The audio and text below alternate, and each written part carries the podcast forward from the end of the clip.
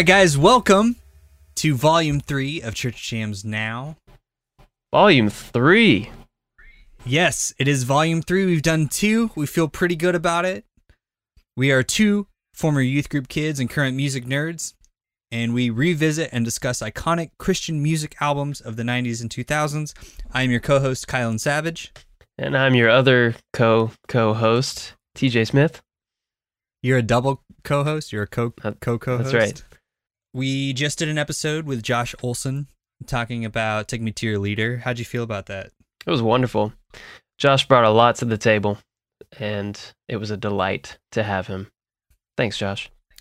Yeah. Thanks, Josh. Let's let's give another shout out to him. Our very first guest. We'll definitely be having more guests on after this, but for now, it's just the dynamic duo, the OGs. The O G's. What are we doing this week? What are, what are we talking about? Oh man, Kyle and I, I'm so excited because for as long as there have been things uh, that people drop, uh, there has been someone to pick it up, pick it up, pick it up, pick it up. uh, we're talking about Five Iron Frenzy today, That's right. Five Iron Frenzy, our newest album ever. our newest album ever.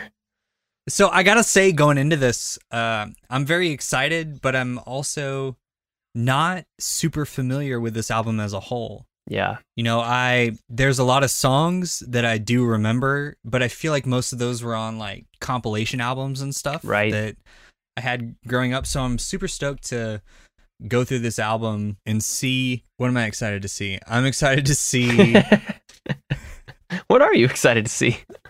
Dude, I don't know, man. I'm in a closet. My wife's sleeping. I'm a little bit all over the place today. But I'm really excited to see how this album holds up in terms of just ska music in general. Five Iron Frenzy was probably one of the top Christian ska bands, you know, as them and OC Supertones. I was Mhm. definitely more of a Supertones guy, but I think you were more of a Five Iron guy. Yep. So I'm excited to kind of get into it and see how all of this fits within the context of Christian music and ska music, which was super big at this time because this album came out what? This was 97? 97. All right, so I think that that kind of leads us into this little part where we go into Kylan's nerd corner, where I basically just looked at Wikipedia for a couple hours and pulled some things about the band. And I know TJ, I know you have some thoughts and some some information that you want to share about them, right? Yeah, I got some stuff. All right, so jump in whenever. I'm just going to kind of read off Yeah. some of these some of these facts. So, Five Iron Frenzy, they were founded in Denver in 1995. The band at the time consisted of Reese Roper on vocals, Micah Ortega and Scott Kerr on guitar, Keith Hoerig on bass, and Andrew Verdecchio on drums. And then a little bit after they were founded, they brought in Brad Dunham, Dennis Culp, and Leanor Ortega as their horn section. Also known as Jeff the Girl. Jeff the girl, yeah, yeah. That's what's up. And she was cousins with guitarist Micah Ortega, right? Correct. All right. That's cool. Got to keep it in the family. Keep it all in the family. And it wouldn't be a ska it wouldn't be a ska band without a horn section. That's you know? right. So I found out too that I didn't know this. The name Five Iron Frenzy was an inside joke with the band. Mm-hmm. uh, because apparently one of the members' roommates came out of their room with a golf club. Just waving it around. Yeah, he was scared of being mugged.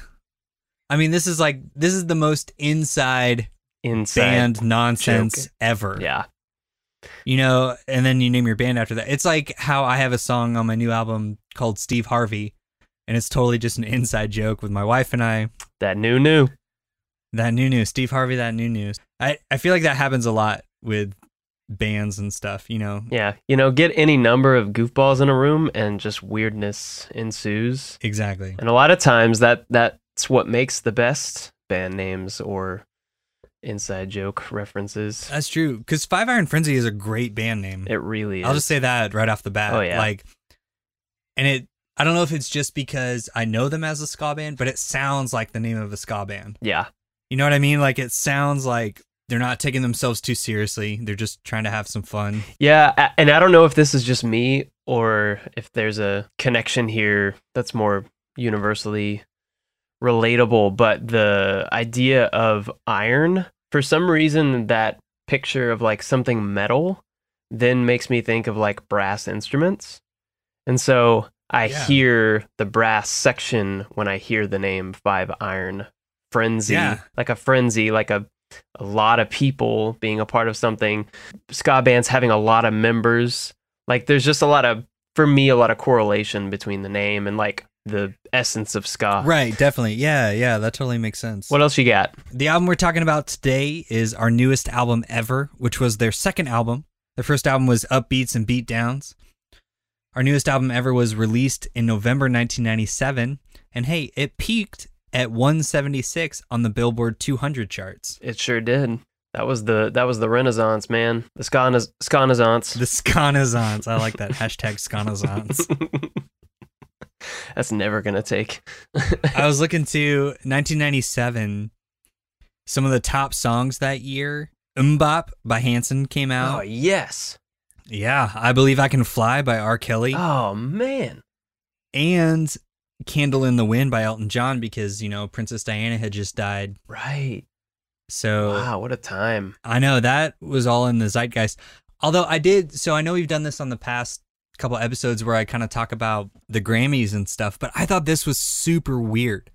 The best pop album of 1997 at the Grammys. Do you think you can guess it? No way. I guarantee you, can't, but I want to. I want to see what what you, what you think it might have been. The best pop album of 1997. I mean, it's got to be some like boy band or Britney Spears or something, right? You would think, right? Yeah. It's Hourglass by James Taylor. Get out of here. yeah. Flippin' James Taylor won Best Pop Album in 1997.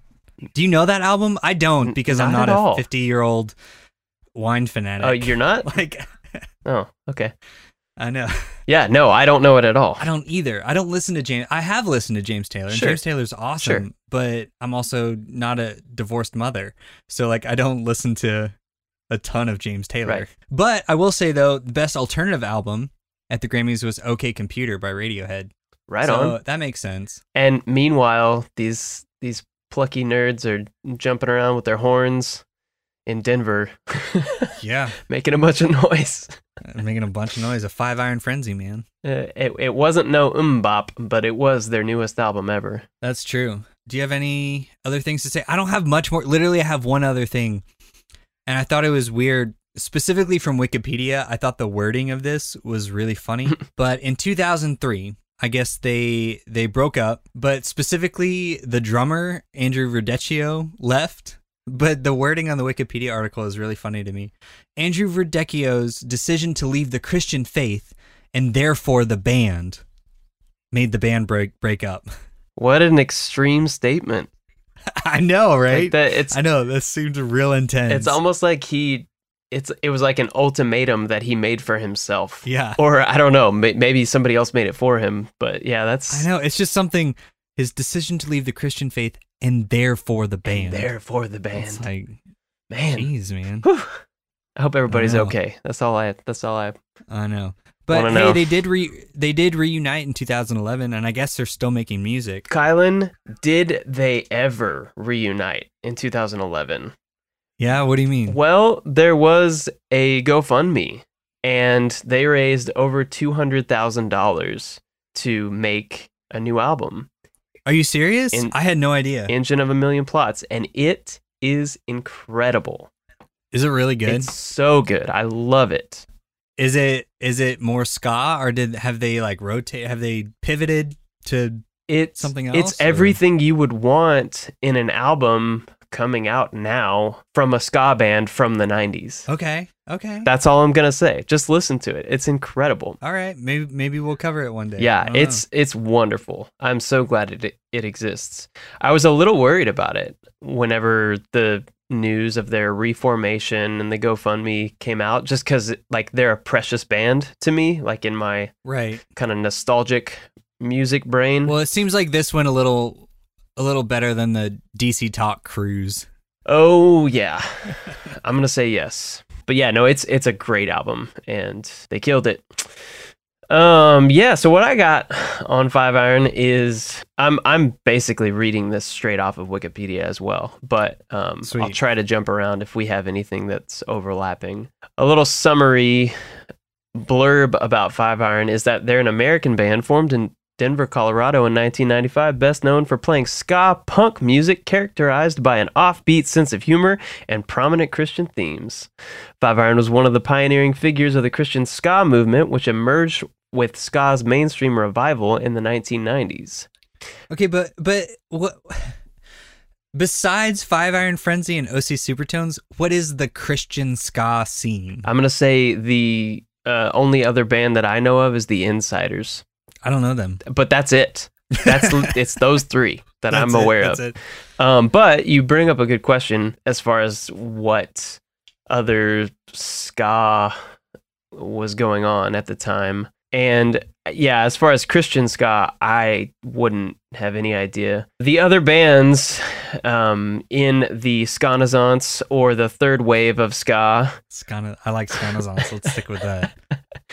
among those bands uh, is No Doubt, the Mighty Mighty Bosstones, Voodoo Glow Skulls, Real Big Fish, Less Than Jake, Real Big Fish. the Aquabats, and that's about it for me. There are a bunch of Yeah. others here, but I don't know any of them. Yeah, I, I thought this was interesting too. The origins of Five Iron Frenzy go back to uh, a band that they had originally called Exhumator. Oh yeah, yeah. I was reading about this. Which is a Denver based Christian industrial thrash metal project.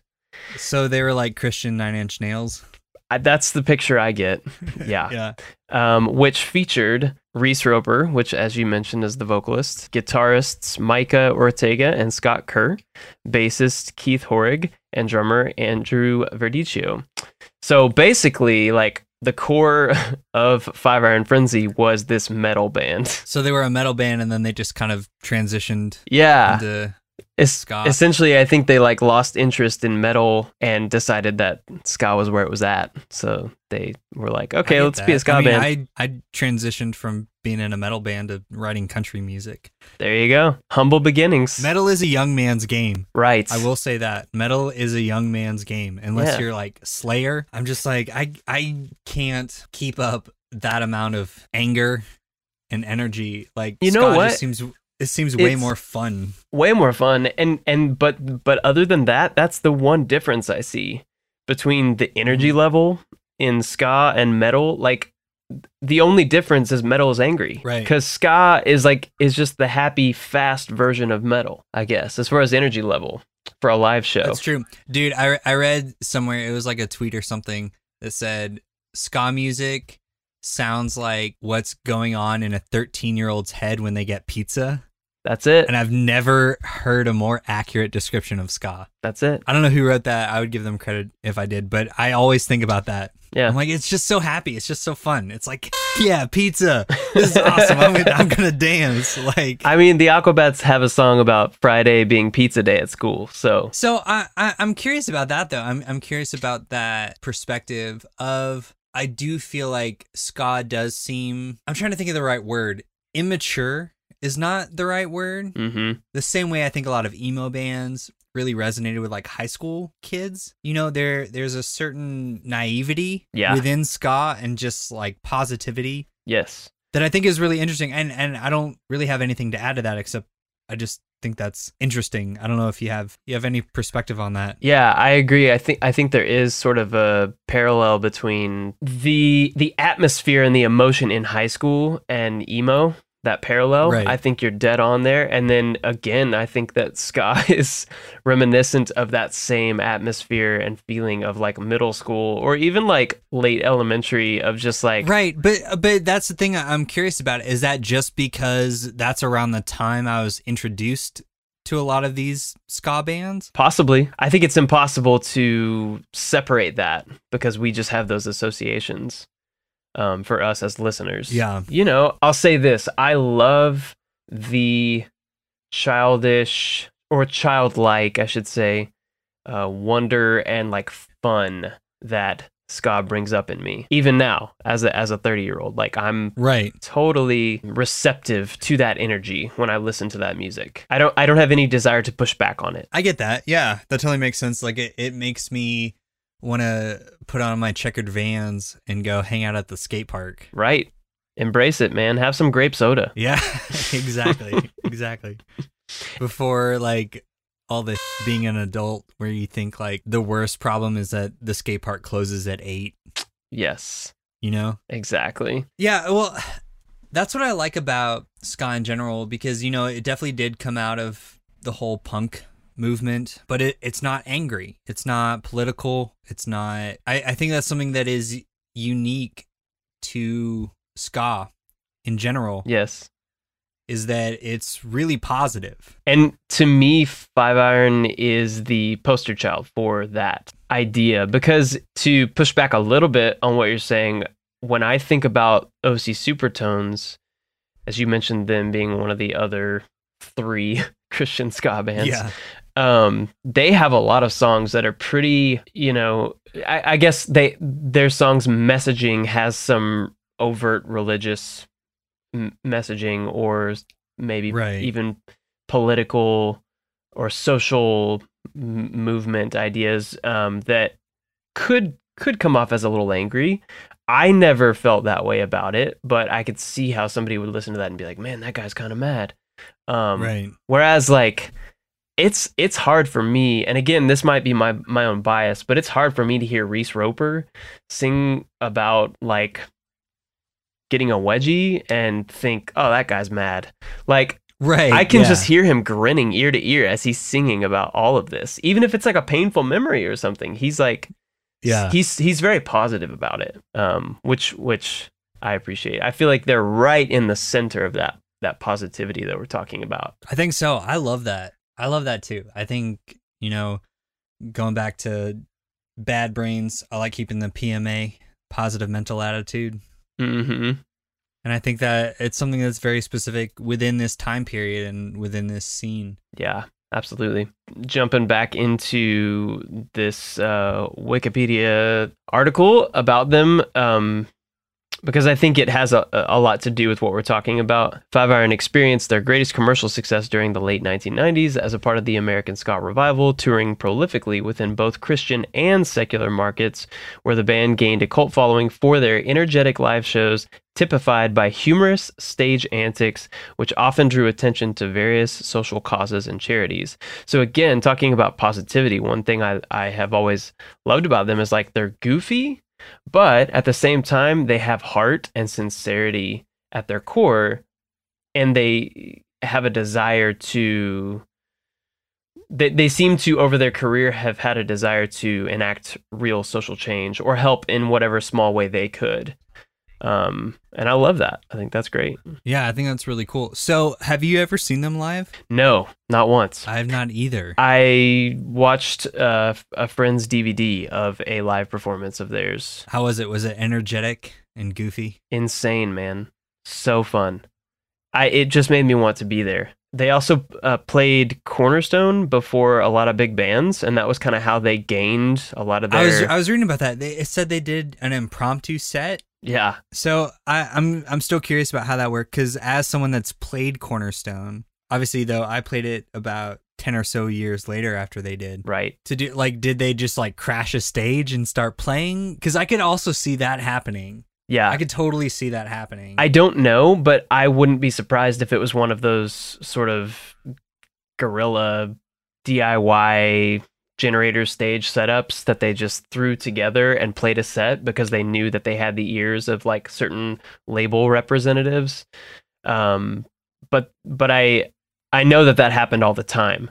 Um, for, Right. for context for our listeners, if you don't know what Cornerstone is, it's basically Christian Woodstock Festival. yep. Uh, Yeah. And it doesn't happen anymore, sadly. But uh, Kylan and I both have experience with the festival, and it's a blast. It is really fun. and it's where a lot of these sort of alternative or weird Christian music bands found their fan base or found some notoriety or or were um where they were able to get some awareness about what they were doing Yeah, definitely. So, like, for a little more context, like the year that my band played Cornerstone, the headliners were Anberlin. It was right off the Cities album and Underoath were like two of the really big headliners. Right.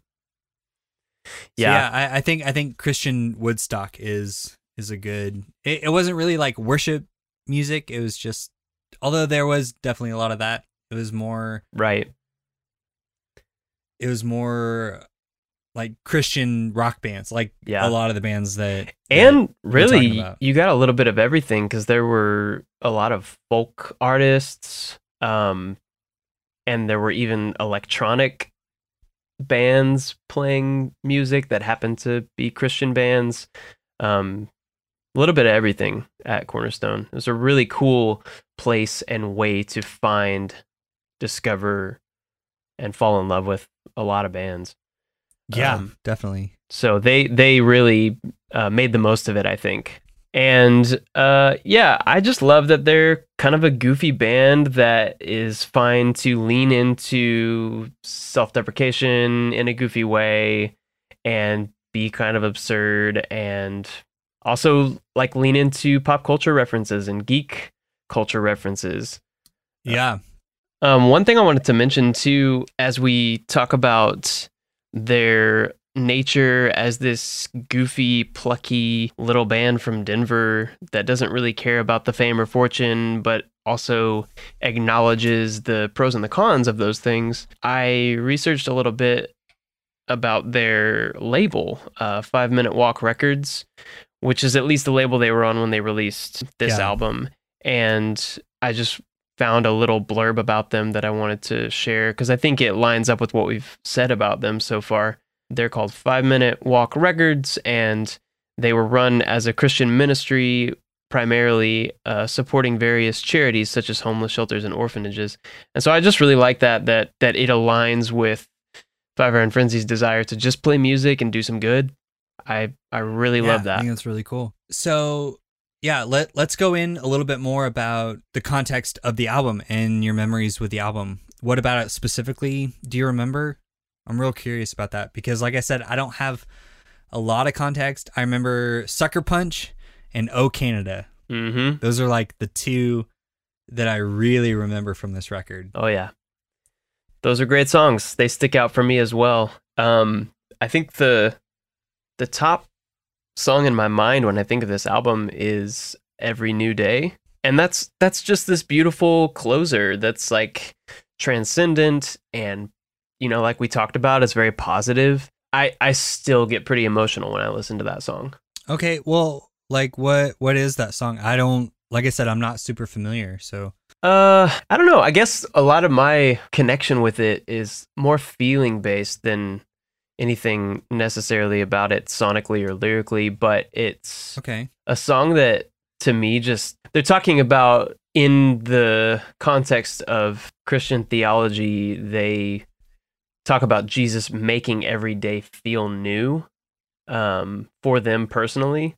And so for me, it's this message of positivity of like, even if you have a hard day or like a bad night or a rough conversation or you're feeling down on your luck, you know, the sun's going to rise tomorrow and you'll have a new a new day then.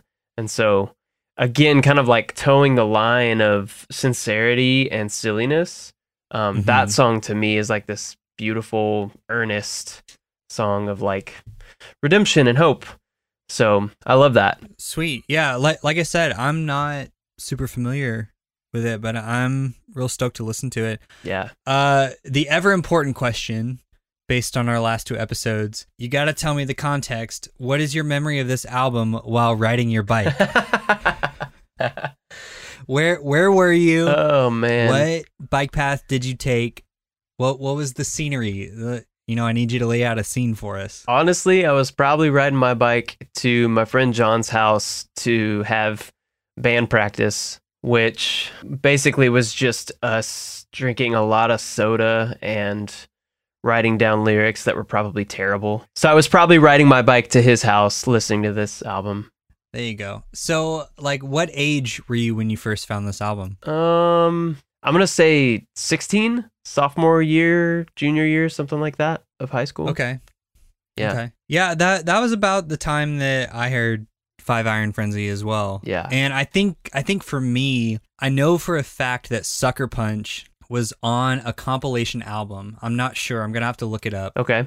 of what compilation album it was. But it was sort of like uh, you know, the way when we were in high school and stuff like Victory Records Right. kind of did a thing. It was maybe like a Tooth and Nail or a Warp Tour, like you know, it was some Right. kind of compilation album. And I heard that and I was like, "What is this? This is awesome."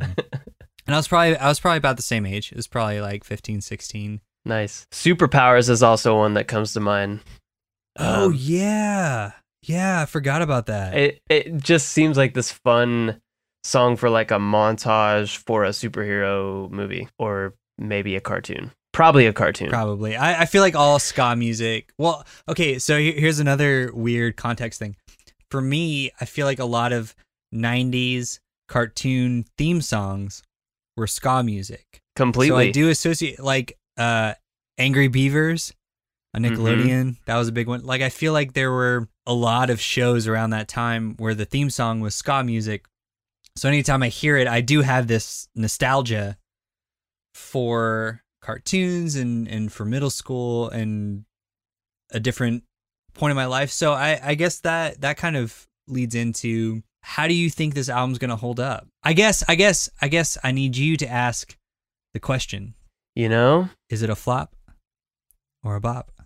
Yeah, will our newest album ever from 1997 be a flop or a bop? I don't know. I want to say it's going to be a bop, acknowledging my own bias and my own heavy nostalgia for this album. All right. All right. So I'm I'm so excited about this because I think based on my context with ska music and how I think there was a lot of music that sounded just like this around this time.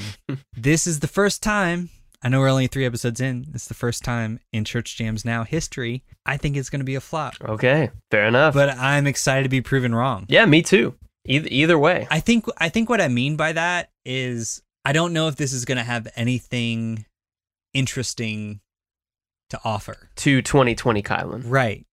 And I think in terms of like, you know, I I think for me my rubric for Flopper bop is if I listen to this now for the first time, but still had all the other music that I've listened to throughout my life, does this album offer something interesting and new? Like something that that I could that would come on a Spotify playlist if I just heard it, I would be like, yeah, this is this is solid. Right. Something And would sort I- of prick your ear and cause you to dig into the band more. Exactly. And I don't know if this is going to do that. Hmm. Okay. I know, right? I know. There, there's a twist right there. What a twist. Like I said, I, I want to be I want to be proven wrong. yeah. No, I, I can't wait to see. But I'm curious too in, in terms of like other ska bands at the time. You know, like you said, Real Big Fish, Less Than Jake, No Doubt. hmm I'm curious if this is going to bring something new to the table for me. And I feel like musically, it's probably not. So I think it's for me going to come down to lyrics. Hmm. which is weird for me because I'm not a big lyrics guy. I know we talked about that before. I'm more of a vibe guy. You're more of a lyrics guy. right. So I think I'm going to go in this time focusing a little bit more on lyrics than I usually do.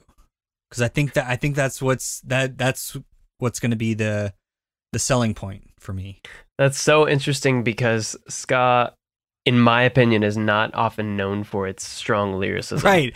No, I know. So- I know. I know. This is this is gonna be I interesting. might I might be I might be setting up the album for failure and I apologize for but that. I will say, at the same time, I will say that I think Reese is a super interesting lyricist, Okay.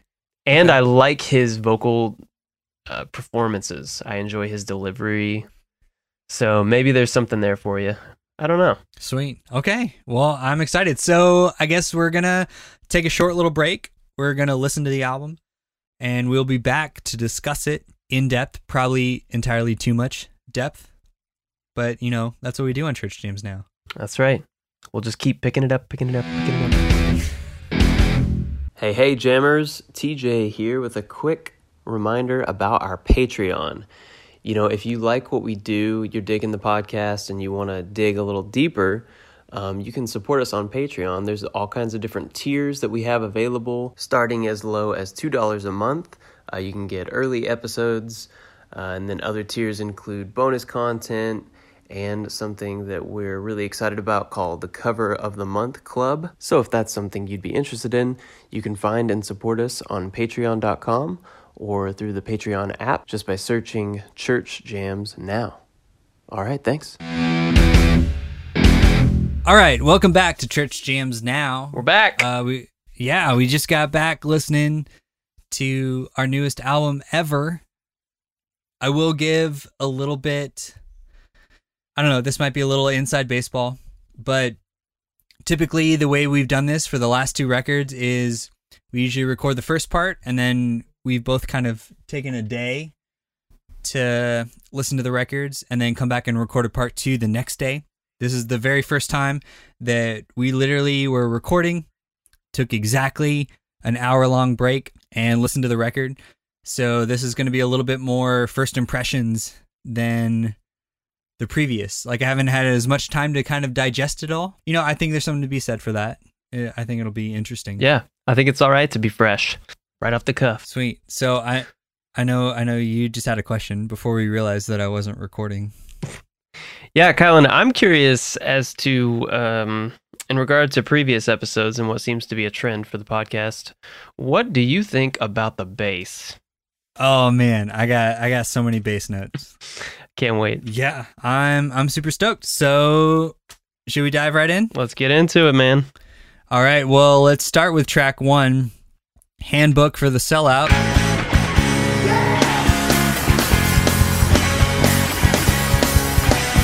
Man, what an intro. Yeah, yeah, They waste no time just getting right into the music. yeah. They just got right into it. Although I did think for a ska album, I was initially really disappointed because there were no horns right in the intro. But then they come in right at like 18 seconds, Yeah. and then Yeah, they were just making you wait a little yeah, bit. just just a little bit. All right. So, what did you think about this? I love it as an intro track because I think it sets this precedent of, like we mentioned before, a band that doesn't take itself too seriously but still has something to say. Right. No, I I wrote down this felt very much like a mission statement. Exactly. Yeah, it's a little manifesto. Yeah, it was definitely a mission statement in terms of lyrics.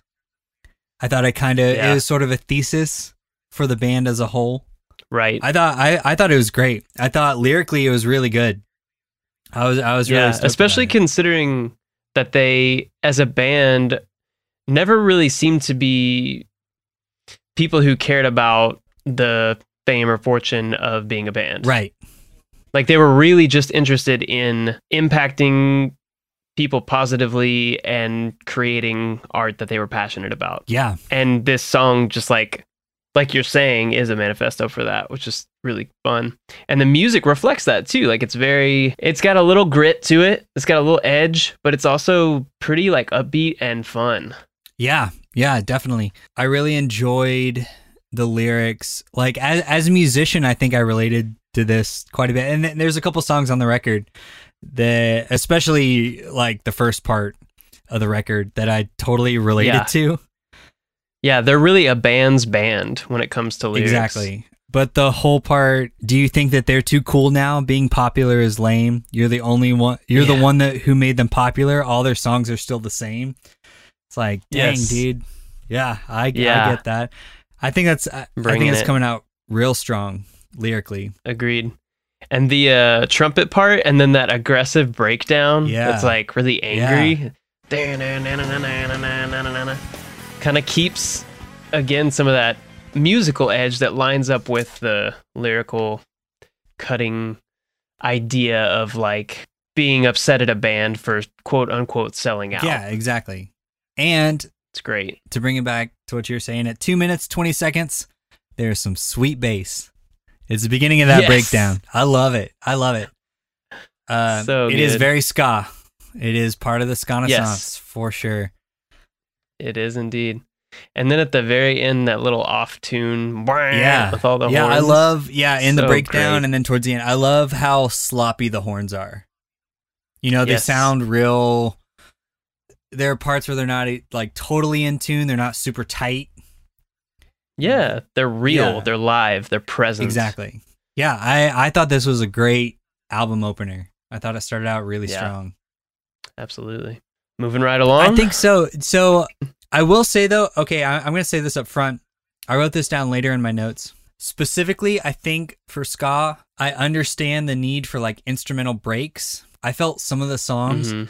were way too long, which is which Yeah, is I agree. because like I know we talked about that with Jesus Freak, but those songs are like six minutes. Some of these songs are only like three minutes, but they still feel Yeah. way too long. I mean, because I kind of just wish they would use the more punk model, like the Ramones or something. of a sparser It's like song. some of these songs that are four minutes really only need to be like two and a half minutes. yeah, agreed. But then again, I get that because then they wouldn't. I mean, the album would be twenty minutes long, but And I think, as a small pushback to that, that live, the structure of these songs works in a way that keeps the energy up. hundred percent, hundred percent. But I, I'm sure that when they're performing, they can engage with the audience in a way that makes that third repeated chorus still feel A fun. hundred, a I hundred guess. percent. And I and I do think a lot of this kind of comes out of they're they're one of those bands that I totally relate to. That there's no way that an album recording is gonna compare to their live show. Right. It's not going to It- translate. and I think a lot of this kind of suffers from that. I think as a record, I think some of those breakdowns and stuff do not translate to an enjoyable listening experience as opposed to like an enjoyable live experience, you know? Yeah. And as a testament to that, even as I mentioned in the first half of our volume here, uh, watching the video of one of their live shows, when I hear these songs, the recorded versions, what I think of is the energy from that video of their live performance. So even watching a video of it was engaging enough for Right. me. They were engaging enough performers that I could watch a video of them and then hear this recorded version of the song And and, feel right. that I get that. high yeah. energy. So, I, I didn't do that. So I'm curious to see how that translates to our perceptions of the record. Right. So I guess we can go ahead and move on to song number two. Where is Micah?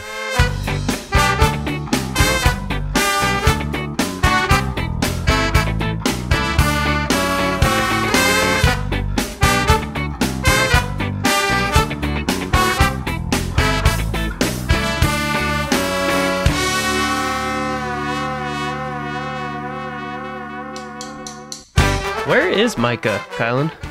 I don't know, dude. I loved this song too. They didn't know. I, this song was really fun. I like that you love it because, like, I have a hard time liking it more than just a sort of goofball song. Well, yeah, yeah, definitely. But this kind of goes back to what I was saying. How the first part of the record is very relatable. They're like a band's band. I don't know if Yes. like for mass consumption, if this is like th- this does just feel like a bunch of dudes goofing. Like it sounds like some crazy nonsense that that that we would write after Yes. just hanging out and drinking some beers and just totally goofing around. Yeah, it really feels like there's a story behind this song that most people will ever will never Right. know. Well, my, Micah was probably just always late, which I get. Right. I get. I've been on both sides of that. Yep. But as much as I love it, okay. So I'm gonna go ahead and, and show my cards here a little bit. I came up with an alternate track list for the record. okay. I don't know because I don't feel like this is a great second track.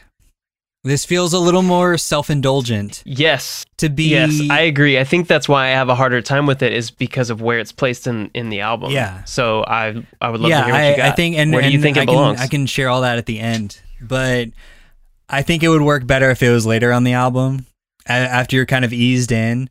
But this being the second track just doesn't make any sense to me whatsoever. yeah.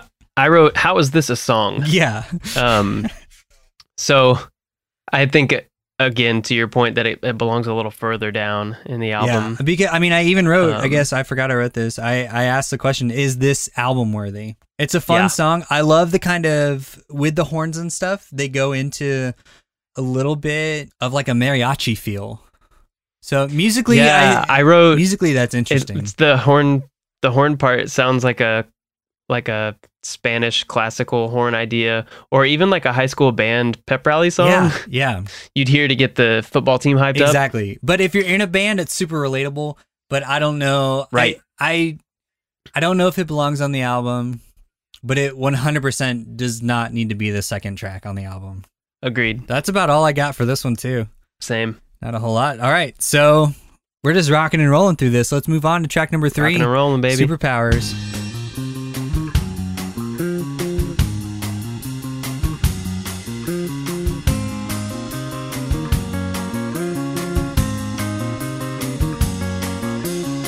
All right, what you got? Superpowers. Well, first off, I gotta say, how about that bass line? That's my first note. Like- That's my first note. Very simple, but like tasteful, catchy. I know. Sweet bass, man. I love this song, man. It is so cheeseball, but in an endearing Right. way. And again, I think it goes back to that thing that we keep talking about how they're a band's They are- if you've been in a um, band, this song is your anthem. It's you know so what I mean? relatable. But it's not relatable to everybody. But it did just like No. speak to me and like it spoke to my heart a little bit. And I kind of, I just Yes. so related. Of like, my favorite thing about it is I love the juxtaposition of the verse lyrics and the chorus lyrics. yes. Because the verse is all about just how it is to be in a band. Yeah. It's a rough life. you know, being in a van with a bunch of smelly dudes and sleeping on a floor and all that. But Yeah. then the chorus is, "We've been given superpowers. Ask us for our, for our autograph. We sing, we dance, we'll make you laugh. Don't you want to be like us?" I think that's so good. I, I that juxtaposition is what makes the song. I think. Yeah, especially because they create this blown out of proportion, romanticized caricature of what it is to be a quote unquote rock star. Yeah. And that chorus does drive that home. As a kid, I remember listening to that and being like, yeah, I believe that the chorus is the reality and the verses are like just Reese being funny about Right. stuff. And then the more I, The the older got, I the got, more the more experience I had being in a band, the more I realized the verses were the truth and the chorus was right. just a funny juxtaposition. Yeah. Uh, What's your favorite lyric about the reality of being in a band? I wrote that down. Okay. The funniest thing is there's so much that I relate to, but my favorite line is sometimes we have a deadline for writing our songs, five minutes left to write this one. And then he just goes in the la la la's. Sometimes we have a deadline for writing our songs. Five minutes left to write this one. La la la la la la la la la la la. I think la. that's so funny. That is so funny to me. so good. But that's also from my perspective of like, I mean, because CJ, you, you know how many times we've played shows where you've played with my band where I totally have this perspective of I have a chorus and one verse written. No one, none of, no one in the band had ever heard it, but I was like, I'm so tired of singing our songs. Let's play this new song. And fi- and do a 15 new one. minutes before we go on outside of the venue, you don't even have your drums because they're they're up on the stage already. We're just all standing in a circle in the parking lot Yep. and I'm just like, "Hey, let's play this new song." And half of it is just la la's or doo doos because Whoa, whoa, whoa. exactly. Exactly. No, I thought that was so funny. What about you? What's your favorite lyric? Well, my my favorite experientially has got to be eight people in a stinky van. A couple more couldn't hurt. Press my face to the window. Rapper sticks to my shirt. Eight people in a stinky van. A couple more couldn't hurt. And actually, that is less about touring life with a band and more about like missions trips. Oh yeah. or I was on the tennis team in high school and we would have away tournaments, you know. You're on the tennis team. And um I didn't know yeah, that. yeah, I was. Now you That's know. Inside baseball, Inside listeners. tennis. Inside tennis ball. Yeah, so th- that line, like, you know, middle school and high school bodies, let's just keep it at they smell Oof, a lot of yeah. And so there's a real sense memory attached to that Yeah. lyric for me, unfortunately. Um, however, my favorite line from a writer's perspective is how he somehow successfully rhymes um, everyone in the band can't stand me just because I fell off the stage. And kind of by accident, I broke the promoter's promoter's legs. Yeah, yeah. He somehow, his delivery works It in a way that you kind of hate I know, I know. and love at the same time. it should not work. I it should not that. work It from shouldn't. a singing perspective, but it, because he's got that kind of nasally, you know, punk rock ska voice, it totally works. And he just pronounces words however the hell he wants. no, I know. I thought about that in the first song too. there is I love it. there was one line where he says mediocre, but he stretches out the O. And it just like Yes. it's so weird. None of, none of it should work, but it totally does. Also, he slips in a Jack I was gonna Kerouac say, reference and Holden Caulfield. I wrote that down. and Holden yeah, Caulfield. so that does feel like incredible. I love it, but it does also feel like high school, college me Oh, would have yeah. been like, oh, that's so deep.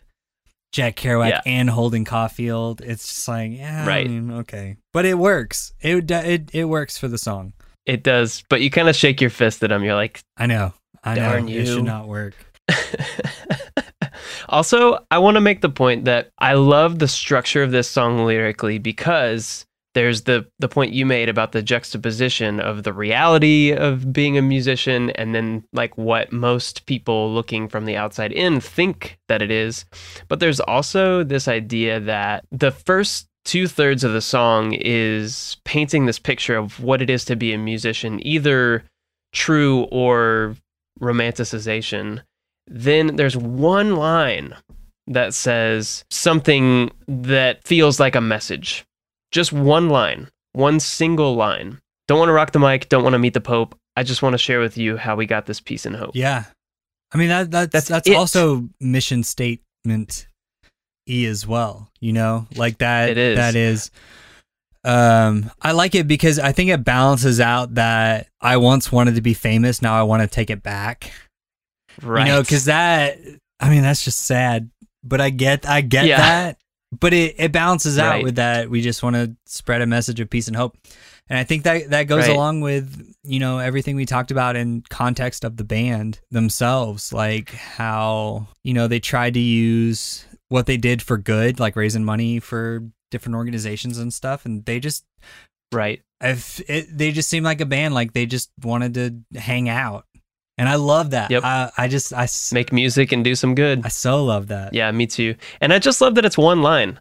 The whole song, you know, they're talking about Polish hot dogs and stinky vans, and then just just there at the end, it's like, eh, we got this peace and hope. They just slipped it in.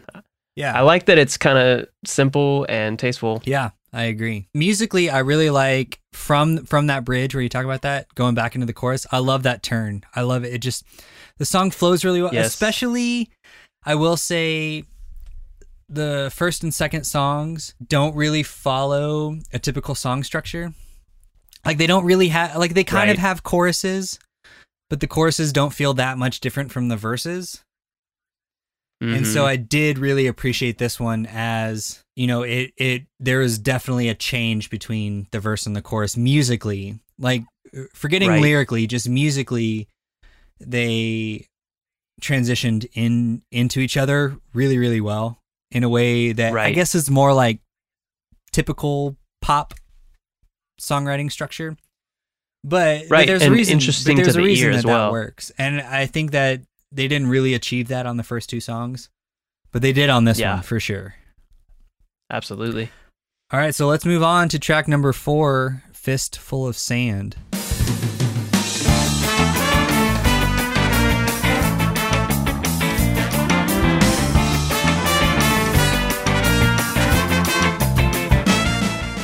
All right. So first off, I loved that there was a real gypsy feel to this. You know, the kind of Yeah. minor, almost like Arabian. I got, I got a real, like I said, a, a real gypsy feel. Yeah, I wrote down Dick Dale, yeah, like- yeah, Miserlou, or like Wipeout, kind of like that. Yeah, it's kind of got an Arabian kind of feel, but like also kind of surfy. I don't know. yeah. No, I agree. Uh, there was sweet bass. I wrote that down. Of course, there's sweet bass in this one. Um, what I liked about this song too, I thought this was a really angry song. Yes. But I thought that that that that was a nice change of pace, you know, from from the other Mhm. songs thus far on the record. Yeah, and it's to me one thing that stuck out too as you were talking about sort of the pop song structure of um, superpowers. Fistful of Sand, on the other hand, to me, and this it might be to its credit, is compositionally all over Right. the place. It really jumps around the chord progressions and like the horn melodies are pretty busy and and seem very random at first listen Right. but it's still a solid song so i don't know i guess that works in this in this case Yeah, but okay, here here's my problem with this song though. It's a story song, right? And he does he and he switches lyrically, he switches the narrative from talking about the hero of the song to himself. right That totally works. But I felt the instrumental stuff was way too long. yeah I think they needed to they needed to tighten it up because part of me wants them to cut out that last verse simply just listening to it, but it also works within the song and I think if they had just cut out the instrumental and just you know all in the bridge and after the bridge and stuff, if they had cut all that out and just kept it a little tighter musically, I think the the story element of it would work a lot better. would be stronger yeah Yeah, it felt way too long. Like two minutes in, I was over it. i will say i think that uh is a strength for this song when played live because they can really lean into the theatricality of it Right. because they have more space in the song to kind of do some silly stuff and especially because they're a very performative band i could see it working really well Right. live but i agree when you're just listening to the song you get kind of bored Right, but if you think about it in terms of like other story songs, they're either very concise. You know, you think of like some Johnny Cash songs and stuff, and he just kind of goes all the way through. Or if you think of it in terms of like the Decemberists, which have like the Mariners song and all that stuff. But what they do is they give a lot of space for it to breathe, but it changes musically and instrumentally. And they don't do that with this. Like if they had added in, Well, if they, they had added in more like maybe some different instruments or some instrumentation, right then I think that that could have worked. But ultimately, I think it just kind of makes the song fall a little flat. I agree that they could have been a little more inventive and creative with that, with extending the song. I do like how they drop down to that kind of plunky bass, that boom, yes. boom, no, I love the boom, bridge. The boom. bridge is And then so build. good. And and the build Yeah. from the bridge from that like real where he kind of whispers and then the screaming, the screaming is rad. He's just Oh, yelling. it's so good. Yeah. It's so good. That part works. So it sort of redeems itself by the end of the song, I would It say. does. It does. But There's that kind of slump moment and then it picks back up. Yeah, but you could have you you could have easily cut out a minute from this song and I would be Right. I'd be totally fine. Pleased with it. Yeah. Got anything else for Fistful of Sand? Nah. That's it. All right, cool. Well, let's move on to track number 5. Like I said, we're just we're just blasting through this compared to Burning through it. compared to how deep we got into how much we hated Jesus Freak. because uh, that's the thing with this too. Like so far, I really like it. I don't love it. Right. but it's good. I don't feel like there's a whole lot to say. It is ska music. So, you know, like I said, I'm trying to focus on lyrics and I'm trying to focus on how the music complements the lyrics and, and stuff like that. So, you know, I don't think personally I have quite as much to say about each Right. individual song because they're, you know, they're pretty similar.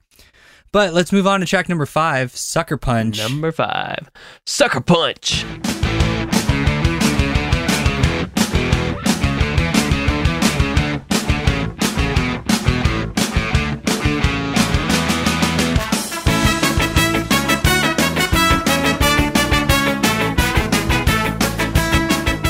This is the first Five Iron Frenzy song I think I ever heard. Yeah. Really? Yeah. Cool. It's great. It's so good. It's so good. Uh, that intro is so good. It reminds me of, like we said before, uh, it sounds like a cartoon intro. You know, it reminds me of Angry Beavers. Especially those horns. Yes. yeah. It's so good. And I get why I related to this song so much in middle school. yes. You know what I mean? Because it is it it's it's the quintessential Uh, middle school punk ska song. yes. Oh, you don't have friends? That's okay. Just listen to Five Iron Frenzy, Exactly. which is both like so sweet and beautiful and kind of sad. hmm but I'm not mad about it. I really feel like, um, as we've talked about them having a lot of elements of like mission statements or manifestos, to me, this feels like an anthem for the band that's coming straight from their heart. Right. Well, what I like too is lyrically throughout it, he paints such a vivid picture. Whenever I heard the song before and whenever I hear it now, I picture it all in my head. Like I see the mu like I Right. see a music video. Not not the actual music video they made, but I see a music video of like a real You've got your own. Geeky kid with backpack and the you know the Yeah. pocket protector and everything. spilling something from their backpack. Yeah, I will say though, I kind of hated. I don't. I know. Ha- hated is really strong. It felt very weird to me, the super religious aspect of the second half of the chorus. So Mhm. let me read those lyrics real quick. The chorus says, A song sung for underdogs, for all the left out. A flag flying for losers somewhere in the heavens. That totally works with everything else in the song. And then he takes a hard right turn. The God of everlasting comfort believes in me. Loved me when I was faithless. He still died for me. That just seems really shoehorned. it does, unless you're known for being the seventh grader that's the the- as the cornerstone of the kid. youth group, and everyone hates you for it, or at least makes fun of you right. for it. But but And that's that's the funny thing. you at the end of the day like you don't really have any friends you don't have anybody to talk to but you know that there's this guy named jesus and he's Right. your buddy I mean, I get it. Like I said, I I totally get it. It just weirded me out on this listen. well yeah as as a 30 something like, in 2020 listening to this is weird It is it's really like weird. it does feel shoehorned and forced and i think that that may be the difference for you and i like for me having that experience of listening to a song and, and even listening to a song years after i had that experience but it's still being you know fresh in a way Right. um knowing what it was like to be awkward and be in middle school and feel di- feel a distance I get it. I mean, because uh, everyone, from my peers not everyone, but a lot of the bands that I listened to growing up have songs about how awkward it is in middle school and high school, and it, you know, it's good to give a voice that those little Christian kids can relate to. Yeah. And at least there's that line in the middle of the chorus that kind of t- ties the two ideas Right. together. Like it starts out as this just general anthem for underdogs, but then the line, a flag flying for losers somewhere in the heavens that you mentioned, like I like that that kind of hinges the ideas together. Yeah.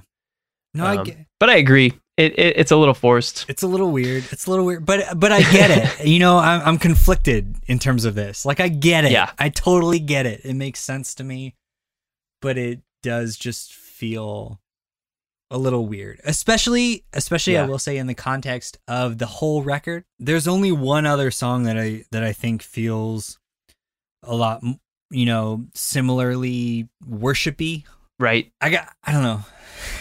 I got nothing else to say about it. It just feels weird. It feels weird. It feels weird, but I get it. That's all I'm gonna say. It does, yeah, and I think that that goes back to what we've been saying about how they they really toe the line of like silliness and sincerity, and they just do it unashamedly, Yeah. which I that, that's what I find really endearing about them as a band, and and why I'm okay with it, even when I can call it out and say like that's Right. ridiculous, that's over Yeah. the top.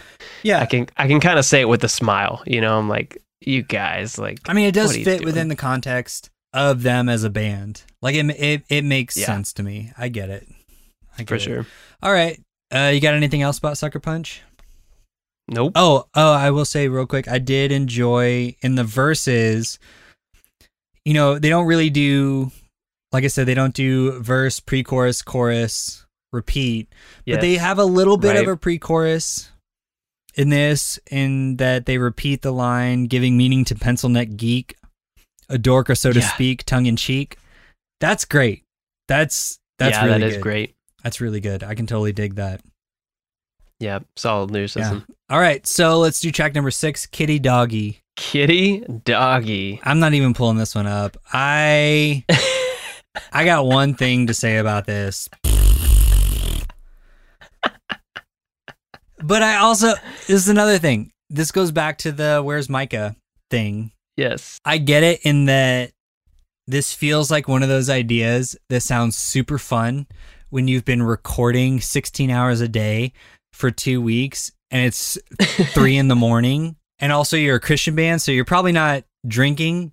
Like, this feels like some dumb, you gotta find some dumb shit we did like in high school. you gotta find those laughs somewhere, and man. everyone thought it was so funny, Very funny. but it's objectively not if you're not there. Yeah, and I don't know whether this is like a good thing or a bad thing, but what it remi- reminds me of is early bands that I was in when we would get so bored with practicing the same songs over and over again, we would switch instruments, right? So like I was I was primarily a drummer. I would get on the guitar and just make some nonsensical Right. noise that was just the most offensive thing that your ears have ever heard.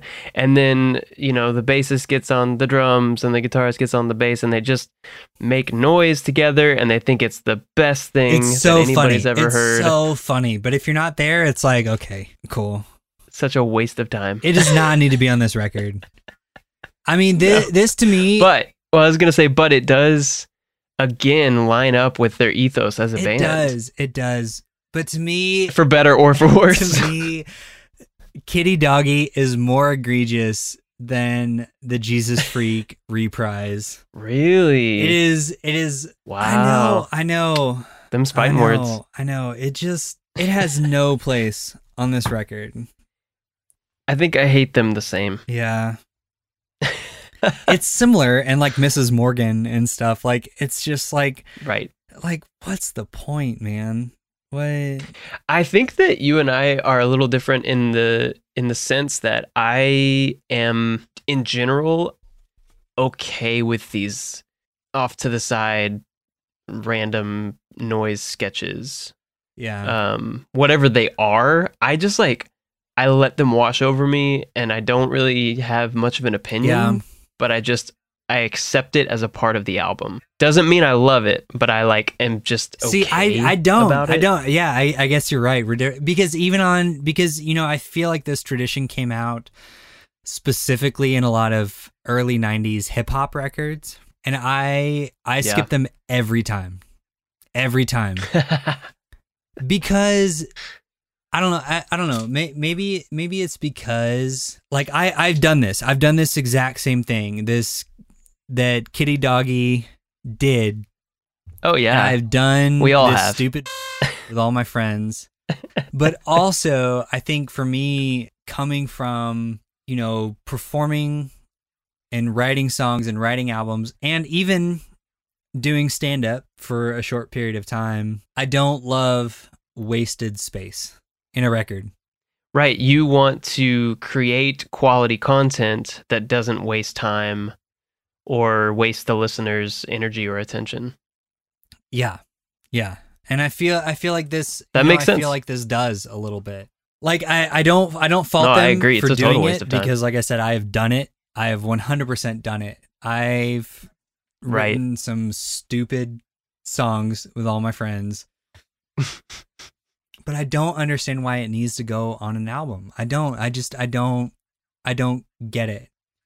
Because I think of it too in in in terms of like you watch certain movies, even if they're like really fun movies, and there are those like certain scenes that you know there everyone is just like goofing around, having a good time.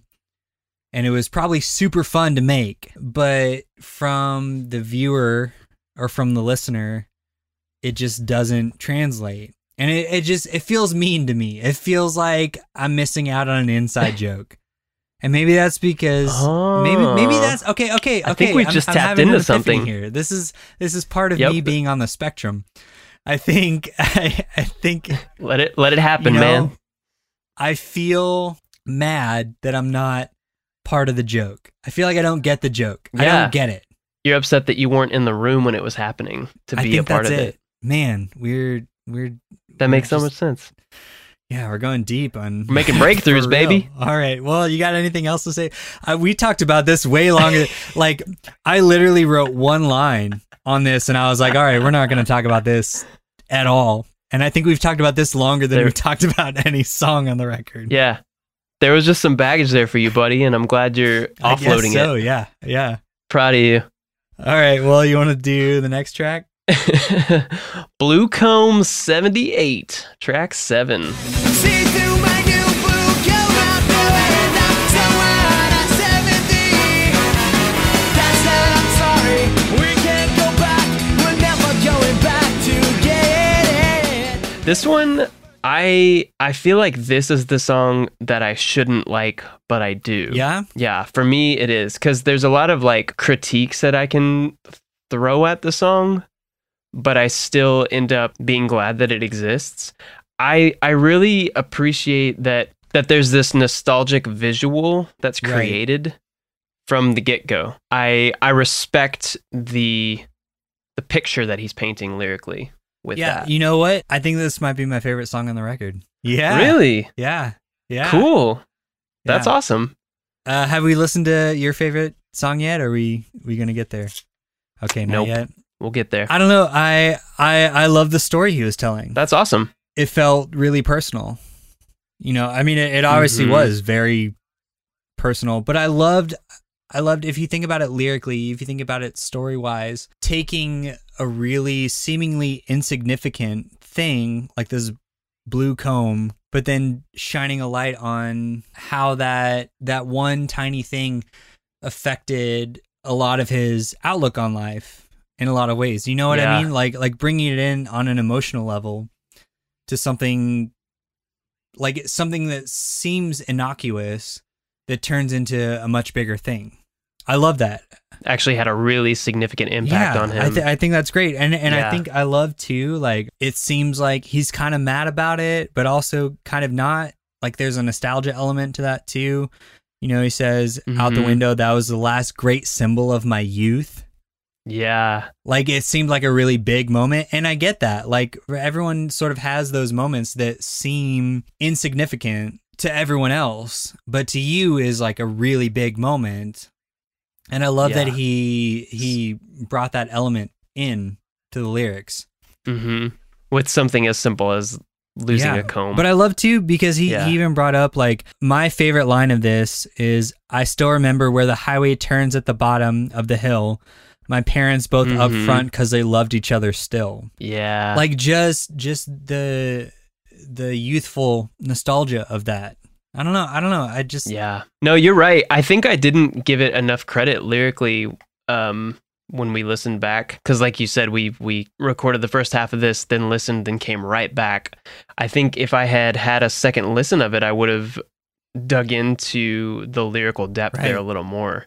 Um, but but now that you kind of go over it, I, I I think I'm reframing the song. yeah no bit. i i love it Um, i i love the fact that it takes something so small and and blows it up in a much bigger context. I think that's that's awesome. Yeah.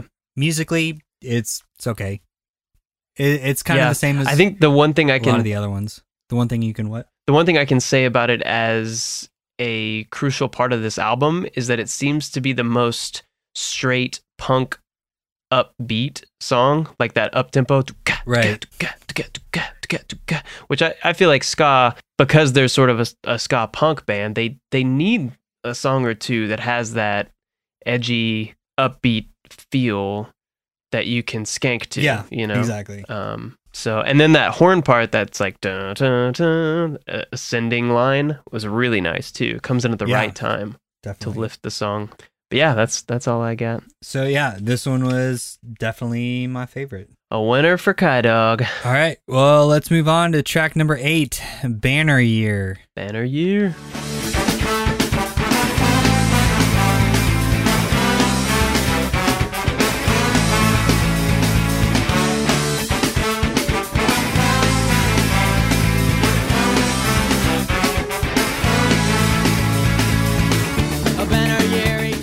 Can you tell by how I said that title how I feel about this song? well,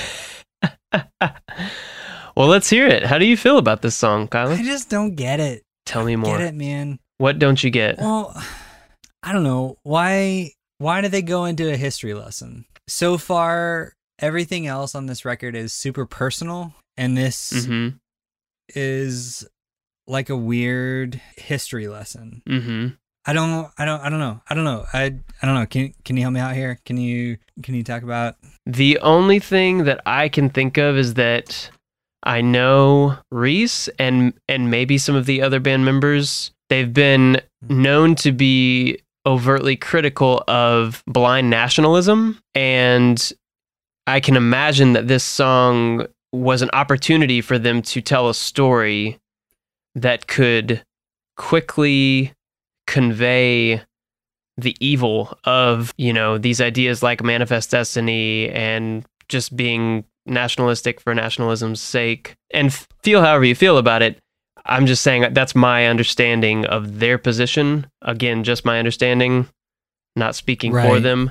But i could see how this song could be an opportunity to point out the evils of violence and one people taking over an area of another people and kind of the suffering that might uh, exist in that yeah, story. I mean that's the thing. like Um, I I get all that, but okay, okay. This this this helps me out a little bit.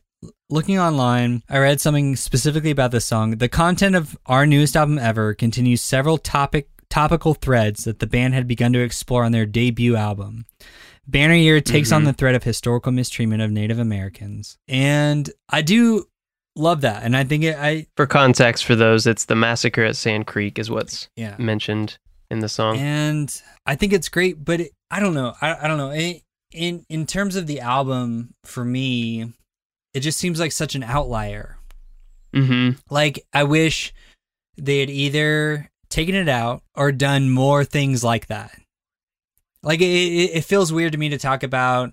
Here's our Polish dogs and sleeping on the floor and seventh grade sucks. All of a sudden, the U.S. is treating Native Americans terribly. Yeah, like no, sh- like I get that, I get it, but it's just such, you know, it's such a curveball to me Right. in in in terms of this album in particular. But if they'd had a couple other Right. songs, then I think that that would make more sense. I don't, I don't know. Is that is that of me? No, I I see what you're saying, especially as far as it sticking out tonally with the rest of the album. I agree. It does seem to be an outlier in that way. And I'll say this, I think musically it fits super well, but lyrically Right. it doesn't. And the juxtaposition between the kind of the weight of those lyrics and the happy skippy up tempo music that was something I I mentioned feeling a little weird about the happy horn part after the bridge or around the bridge felt weird after kind of some darker lyrics. And so I agree. I I think it's a valid point you make. I guess like for me just knowing Reese's stance on certain things, it never was like a surprise Right. to me. And as a kid listening to the song, I didn't really get it. Right. I didn't think about it. I was like, oh, there was a massacre and some people died. That's sad. Yeah.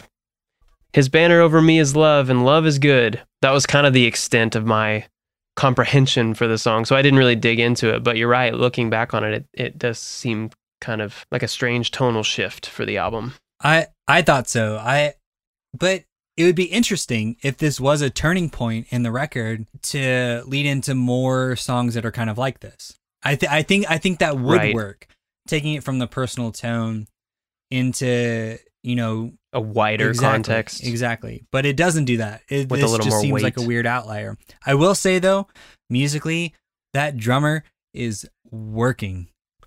On this Dude, song, on this on fire, song man. in particular, man, he is working. Yeah. I really like uh, I don't know if I'm pronouncing his name right. Apologies. But uh Verdecchio, like I like his drumming style. I think that he um that's something that I, I meant to mention about the album as a whole is just like I think he mixes things up so well across the album to keep the basic ska sound interesting. Definitely. Um, and especially here in this song. So I'm glad you brought that up because that yeah, is a this, this was the first one that positive. I like really noticed in particular Yeah. in, in terms of all, all the songs thus far. He's working his butt off, man. he's working. Yeah, I just as you know, I was a drummer for a while too, and and I know you're a drummer. Like I could just, I could just feel the sweat coming off him Oh, on yeah. this song. Like he's just drumming, he's going so fast and so hard. Dude, I can't imagine being a ska drummer live playing Yeah. shows. Like, I, I would just be so know. exhausted. Uh, I did notice on this song too, they don't love choruses. They don't love sing along choruses. No. It all just kind of it No. feels a lot more the whole song is sort of like the lyrics don't necessarily match the music in a lot of ways. Hmm He just kind of like it sounded like he wrote the lyrics separately Right. and then just kind of tried to find ways to fit them into the music, Right. uh, which kind of detracts from the album as a whole for me. But Yeah. it, it works for some songs. But this is the first song too on the record. I mean, we're a little over halfway, and I started suffering from what I'm calling ska fatigue. ska fatigue. It's very real. Ask your doctor. You know, it was all so good until it kind of wasn't. Do you know what I mean? right. I just yep. I started to get real tired, real real tired. Yep. All right, you ready to move on to track number nine? Let's do it. All right, track number nine. Second season.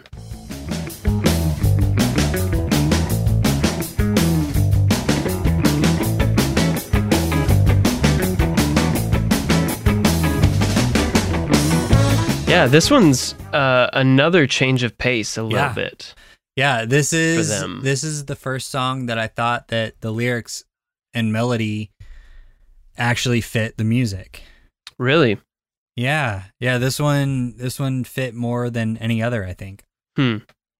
That's interesting because I don't know this for sure, but from some digging on the interweb, I found one sort of discography website that cites Dennis Culp as the writer. Okay. Uh, he's the trombonist, and he also is credited as a vocalist on this album. Um, and so I think that's also him singing, Yeah. but I, I don't know for yeah. sure. It seems a little different. Um, but it's obviously not Yeah, Reese. It seems a little different than the rest of the record. I like it. Yeah, it's very fun. Uh yeah, this one like I said felt a lot less spoken word than the rest of the record did. Yeah, it's a more straightforwardly Mm-hmm. sung song. Uh this is another one though I wrote that every song is too long. The song is too long. Yeah, this this one definitely stretches out way longer than it needs to. I agree. But I get, like you said too, like in terms of like seeing them live, it's probably great. It's probably so good. Yeah, right. But on a record, especially on song nine, I'm falling apart from that ska fatigue, man. I agree. I think that his vocal style is nice because it's so different from Reese's because he sings and because he has a very polished kind of sheen to his Yeah. vocals. I believe that helps push back on the fatigue that you mentioned, but it doesn't totally get rid of it for me. I also wonder if maybe because he wrote this in a very intentional, structured way, because compositionally this song feels a little more thoughtful. Yep. I almost wonder if he just wrote these lyrics and he was like, we need all of these lyrics, so we need enough music for all of these lyrics, Yeah. if that makes yeah. sense. And that's why it's so long, you know? Interesting. Yeah. Because it seems like there's some real, some real like, like he was thinking ahead. And there was like an intentional plan, and he wasn't willing to cut any fat because that was his vision for the song. I'm just Yeah. throwing that out there, but Yeah. that's kind of how it feels. Yeah. Hold on. I want to look up some of these lyrics. It's got a nice sunny bop kind of feel. Like you're just kind of like I, I I could go on a walk to this Mhm. song. Yeah, like it feels like the opening scenes of like a like a sitcom, like a single cam sitcom. Yeah. yes. And like someone puts in their headphones Right. and is walking down the street. right. Before before the rain clouds Yep. show up and they get drenched.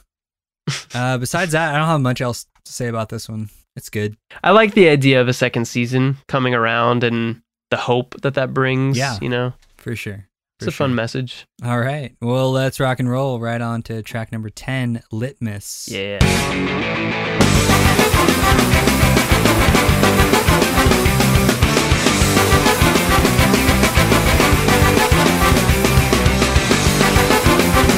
Nice drums there. It's good. Yeah, I, I love the intro to this. It feels the most ska like that they've had in a little bit. I'm curious to hear your idea for an alternate album Oh, track yeah. list order because I think that this song features well where it's Yeah. at. Well, I have this in a similar place. Yeah, it, Okay. it's a good. It's a good. because it because it does need to be on the back half to bring that energy Yep, back up. Exactly. Um, I love the lyrics of this song. I think the chorus is Agreed. really weak, though. Mm, yeah, I think the chorus, like the melody on the chorus, is Right. super weak. Especially because I think the lyrics are so Yeah. good. Like it kind of bums me out a little bit. Right. You know, e- even though there's a lot in the lyrics, I mean, I don't know how I feel about it exactly, but I think he, he's bringing up a very specific point. You know, applying that within talking about like sciency stuff. I thought, I thought, I thought it was really Right. interesting. I, I keep coming back to this, and I get that like ska is not the type of music where you're supposed to like sing along to everything. You're mostly just supposed to skank. Right, bob your head. I, I can't sing along to so much of this album. You know, Yeah. like there there's Right. not a lot that I can hook into to sing along. Yeah, I. It's funny you say that because I actually like the chorus for its Mhm. simplicity. It's not super catchy. It's not. It's it's nothing that's gonna blow your mind. But I like the acid or bass Mhm. idea. Like that's kind of a fun visual. Yeah, it- well, th- this is another one though where I could like see the music video in my head. Right. He he does paint a really good picture lyrically. There is sweet bass in the song. The song totally has some sweet bass, and I love. I like his vocal is. delivery on this more than some of the other ones. He's a little scratchier. Yeah. he you know There's a little angst and a little confidence definitely. too that works really and well. I like that. I like that the verses into the chorus. The verses feel a little more not not halftime, but the way he's kind of delivering it, the lines are a little longer, and then he does kind of speed it up on the chorus. I do I do enjoy that. yeah, there's a good dynamic shift between the the parts of the but song. I don't know. I I don't know if I love it because it's really good or because of how much I've not heard that on the record so much. I'm kind of Right. latching on to it. You know. Yeah. Um, favorite lyric of the song with pocketfuls of quips and gurgles, words that fluff like a handful of gerbils. Pocketfuls of quips and gurgles. Words that fluff like a handful of gerbils. Yes, that's mine too. That's mine too. It's so good. Just, I don't understand it and I Yeah. don't need to. I love it. Yeah. I do like that kind of outro instrumental that starts with that slinky Mhm. bass line. That's like that kind of Dick Dale. I'm saying. Sweet bass, man. Surfy their, sound. Their bass player on Yeah. this, man. It's so good. I like songs too that have almost a sort of lead bass element. You know what I mean? Like the bass isn't just holding down Right. the rhythm, it's also very melodic. Right, it's featured prominently. And I also want to mention, um, in my mind, Litmus is the song that connects most to the album art, but I'm probably just projecting Okay. that. But to me, the guy in the straight jacket or lab coat or whatever he's in seems like the guy that's, you know, doing the litmus right. test. Okay. I like that. I like that. That was always how I envisioned it. And so I think this song sticks out to me for that reason because I, I kind of put the aesthetic of the album art together, together, with, with song. this song. Okay. That's cool. I like that. Yeah. All right. Well, let's move on to track number 11. Oh, Canada. Welcome to Canada. It's a maple leaf state. Canada, oh, Canada. It's great. The people are nice and they speak French too. If you don't. So this is probably the second Five Iron Frenzy song I ever heard. This to me is like the quintessential Five Iron Frenzy song. Yep, exactly. I mean, it's goofy, it's fun. It really is. Is it? Is it? Okay, definitely not to the extent that colored people is, but is this song racist? Not, not, not, not, not that it's like overtly racist, but is it? Okay, I, I, I only bring this up because when I was in high school, the very first song that I wrote that I performed at the talent show was called the Eskimo song. and oh, yeah, Oh, wow. and, and all, all of it, I was just saying, you know, I was just being a dumb kid, and I was saying like, we're all we're all Eskimos, and it was just funny, and I didn't think too much about it. Right. But I don't know. I mean, talking about yaks and and things like that in this song, like I don't. I don't know, especially because they're not a they're not a Yeah. Canadian band. I don't I don't know. I don't know. I don't know if that's like Right. if I'm projecting too much 2020 wokeness on it because it is just It's a it's valid just a question. fun song. It is a really fun song, but Yeah. I don't know. To me, it's a playful nod to the culture of Canada. And it's Reese being a cheeseball. But I I see what you're saying, and I don't have an answer. that's valid. That's I totally don't valid. know. That's totally valid. But I will say, just looking over these lyrics, it doesn't seem like there's anything that's overtly racist or Yeah, I know. I know. Ra- racist is the wrong word, I think, because it's not. it's definitely an oversimplification of an entire country. maybe maybe that's maybe that's what I'm maybe that's what I'm picking up on. I don't know. which feels a little weird. It's like, wait, so that's all? You, Five Iron Frenzy just summed up the whole of Canada But also, who in cares? this one song. You know what I mean? Like, like exactly, they're a ska band Yeah. from Denver. It's just fun. It's just a fun song. It is It's- fun. It's I- I'll say this for them: there's no song that I know of that, in one line, name drops William Shatner and also mentions a Slurpee made from venison. yeah, yeah. That's true. I, I, there's, there's no other song, That's true. and there's probably no other band that could get away with it. Unless they were a Canadian band. Yep. I do have a question. So, if ever uh, Reese Roper or any members of Five Iron, past or present or future, or any marketing folks, f- friends, family, anyone is connected to them in any way, I have a question. Okay. Shoot. Reese, why the lyric "I see vous play" makes no sense, and you know that. You're better than that. All right, that's all.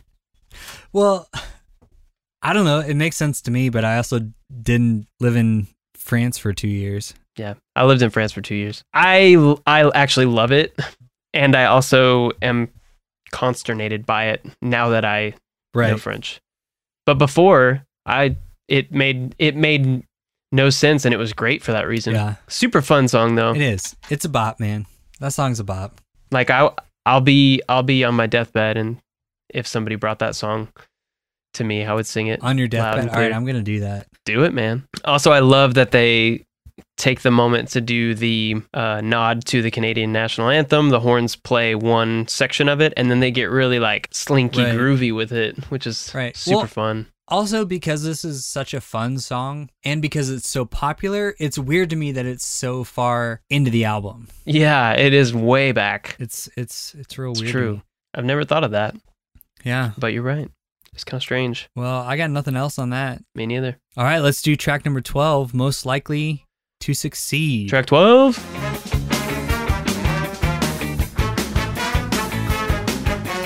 All right, once again, my ska fatigue is hitting me hard. All I wrote, all I wrote on this is it has a great chorus. Mm, okay.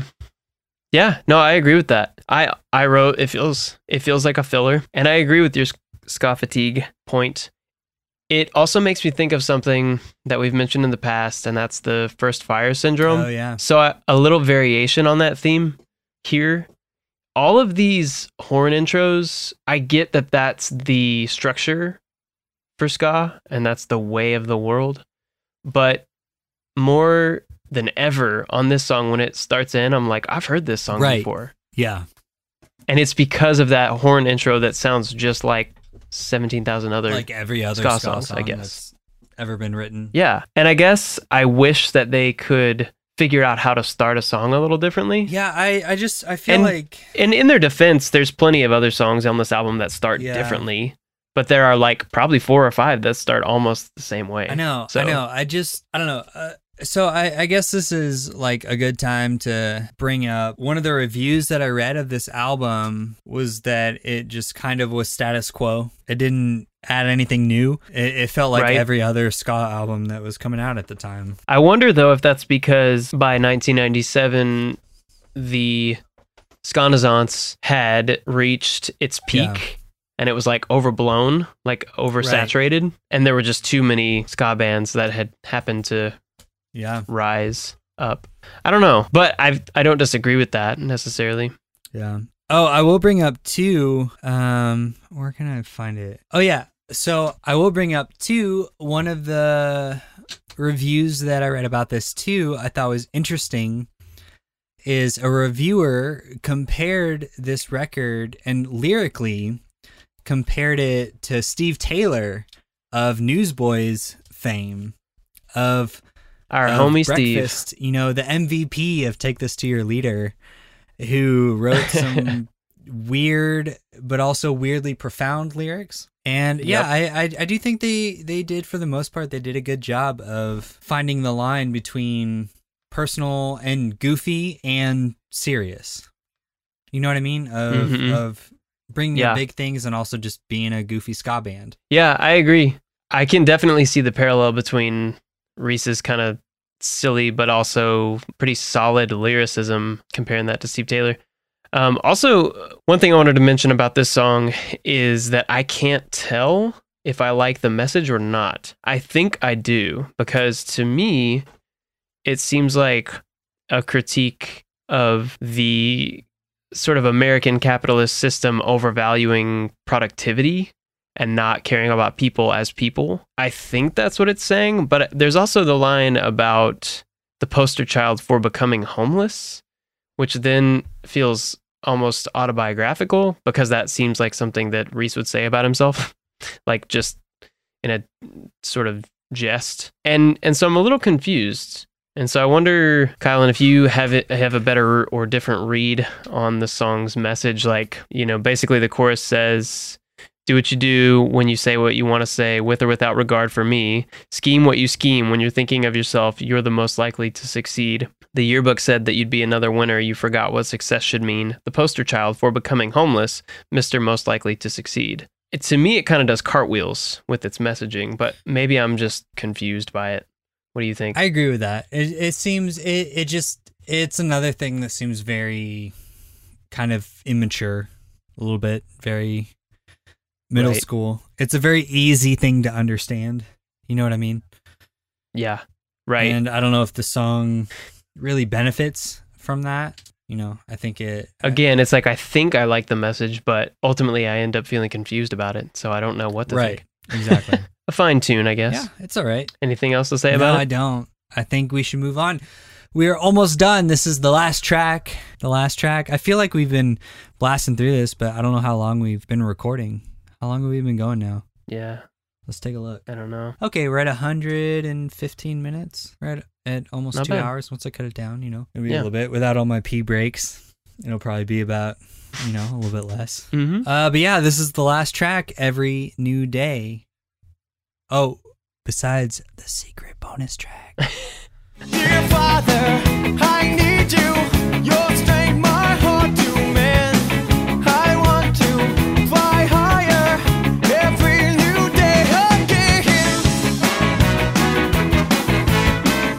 So we finally arrived, Kylan, at my favorite song. This is your favorite. This, This is this is is, it, man. Okay.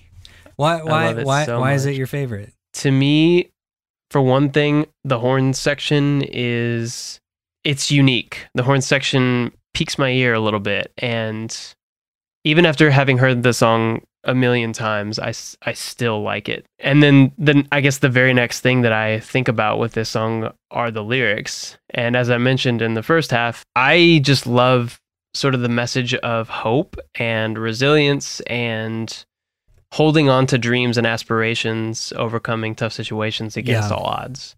To me, that's that is the core of this song, and it just makes me smile. No, I I, I, think it's a good uh it's a good bookend too for the album. I think it I think it kind of reaffirms that mission statement. It, it is, I will say, the most worshipy lyric wise, Mm, you know. hmm And it does feel a little weird to me, the same way that Banner Year did. It was like I kind of wish maybe they had a little more like this or not have it. You know what I mean? Right. Um, but it's it it dives right into the sincere Yes, head first. but I really do enjoy it. I th- I think it's a I think it's a really solid album closer. Yeah, I agree. To me, the repeated phrase of when I was Mhm. young and then following that up with different descriptions of, you know, what life is like for us all as we're growing up and learning new things.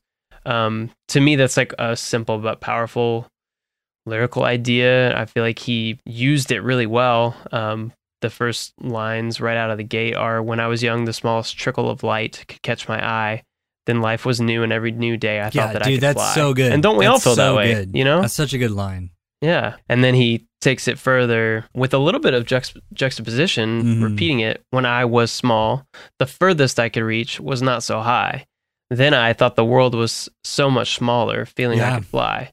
So acknowledging that, like, we're all kind of tiny and vulnerable and not super capable, but we feel like we are and we feel like we can do so much. And then acknowledging kind of the reality of life the more you grow up and see things for what they are. But then he falls back on, you know, taking strength from another source and flying higher and every new day being being new again. I don't know. I just I just love it. Yeah, no, I, I I think it's really solid. I think I think this one lyrically found the balance of the micro and the macro a, a lot Yeah. better than a lot of other songs did. You know? Mm-hmm. And there's even a touch of that silliness of the that bridge, the man versus himself, man versus Right. machine, man versus the world, mankind Yeah, versus it's me. like all the story archetypes. They they all just like fit together really well. and it's like over the top, but it also is very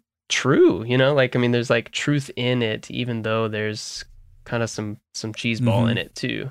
And then that outro, like with the like the double time drums and the horns, like just rising. I don't know. It feels like feels like the heavens are parting, No, man. Like I said, it I don't is know. a great About to album take off.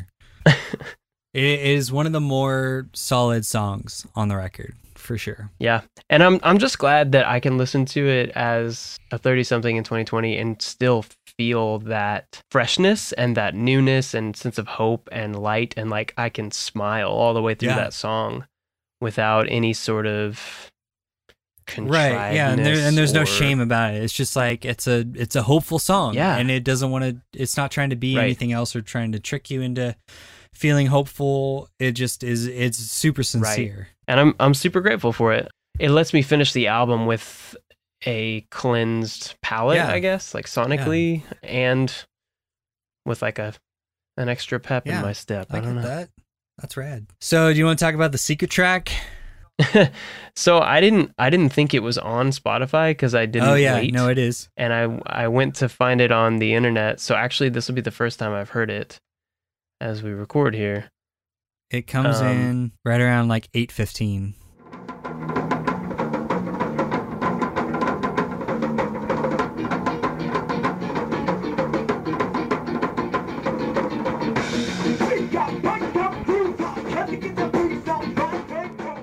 What do you want to say about the secret track? it's dumb but it's like the perfect secret track. You know what I mean?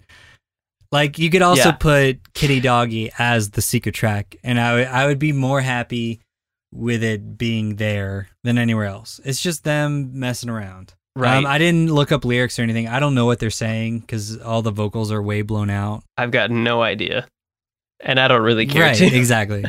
I'm hearing it now, and I, I'm like, I'm glad it exists because I think I'm having my own revelation now as I'm listening to it about this whole nonsense sketch thing. I think the fact that they decided to share it with us, the listeners, makes me feel invited to Right. the joke.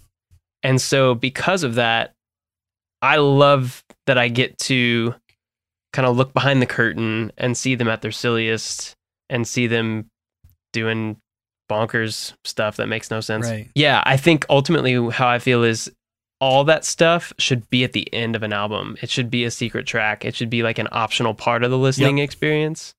And that goes back to what you were saying about a listener feeling like their time's being wasted. This way, it wouldn't feel that way because you could just turn it Yeah. off if you But wanted I, to. I love that it is a secret track. You know, I I do Right. miss the days of bands doing secret tracks because yeah, I think that is Right. the place where you can add all that all that nonsense of just some right. that you made up at four in the morning with all your best friends. It's super fun. Yeah. All right. So we did it. We did it. We listened to our newest album ever. Oh, oh, hey, before we talk about whether it's a flop or a bob, do you want to hear my alternative track list? Hey, so Kylan, I was wondering, what about that alternative Ah. track list? Ah, Why don't you fill me in? What do you got? So I, I think if I had sat down and thought about this a little more, it might be a little different. But this is, like I said, listening through this record, it was all kind of first impressions. Uh, but I do want Right. to get your opinion on if you think this track list would work and how it, it would work compared to the actual track list. Let's hear it. Uh, so right off the bat, get rid of Kitty Doggy. We don't need it. just just scrap yeah, it. we don't need it. We also don't need Most Likely to Succeed. Okay. This can be this can be a 10 song album, right? That's that's all you need. Yep. Uh, I think starting with Superpowers, I think that's a better album opener. It's really strong. It's really Okay. catchy. You know, it hooks you right in. Still kind of gives you a little bit of that mission statement of who they are Mhm. as a band. Then from there, go right into Oh Canada. So you kind of front load it. You kind of Okay. front load it a little bit. right. Then have Handbook for the Sellout, track number three. Uh, from that, go into Okay. second season. Then Okay. so so it's it's starting to get you know it was real goofy, kind of fun, and also personal about being in a band. And then it starts to transition a little bit. Second season kind of does that into Bluecomb seventy eight, which gets really Mhm. personal. And then so you go from the micro to the macro. With right after that, you have Banner Year. Okay. Then you have Sucker Punch right after that, uh, because it was like this really Okay. heavy kind of thing, and then it just kind of gets fun and goofy again. And from there, right after that, do Where's Micah? Right. That's a good like later in the album, keeping it fun, keeping it light. Yep. And then you do Litmus and end on Every New Day. So you get a little bit angry, Hmm. you know, you, you get a little bit more intense, and then you end Yep. it back on that positive note. And what did you say about Blue Comb? What came before and after Blue Comb? Uh, Blue Comb before that was second season, and Banner Year is right after. Okay. it. So what I think I'm gonna do, I'm gonna Okay. I'm gonna make a playlist of that alternative track list and post it on social media too, and and maybe we'll do like a playlist of the album as is, and then my alternate track list, and see if I don't know, see if I'm crazy, see if anyone agrees that. But Yeah. I think personally, for me, a better listening experience would be that track list. yeah, that would have more of yeah, an impact. I think it would flow a lot better. Yeah, no, I love that. I think the only complaint I have about that is that Blue Comb and second season are like similar in that they're like kind of mid tempo. Right. And if they're back to back, that might actually create more of a Okay. slump, but maybe not. I don't know. And other than that, I love it. Okay, cool. I think it's perfect. I, I think it's better than Yeah. this track list. Good job. I mean, who am I to say? That's just my personal opinion on it. And and I, I thought that was an are. interesting experiment to try to do an alternate track Yeah, list because I thought fun. that halfway through the record, I thought that a lot of the songs were solid, but I think the way that the track list kind of felt like it just didn't it didn't flow well as an album as a whole. So I think that might give it a little bit more flow. yeah, I love it. Solid. All right, so that brings us to as well the ever important question. The big question, the moment you've all been waiting for, is our newest album ever a flop or a bop? Well, should you go first? I don't know if I want to. Should I go first? You I don't, want to? I don't know.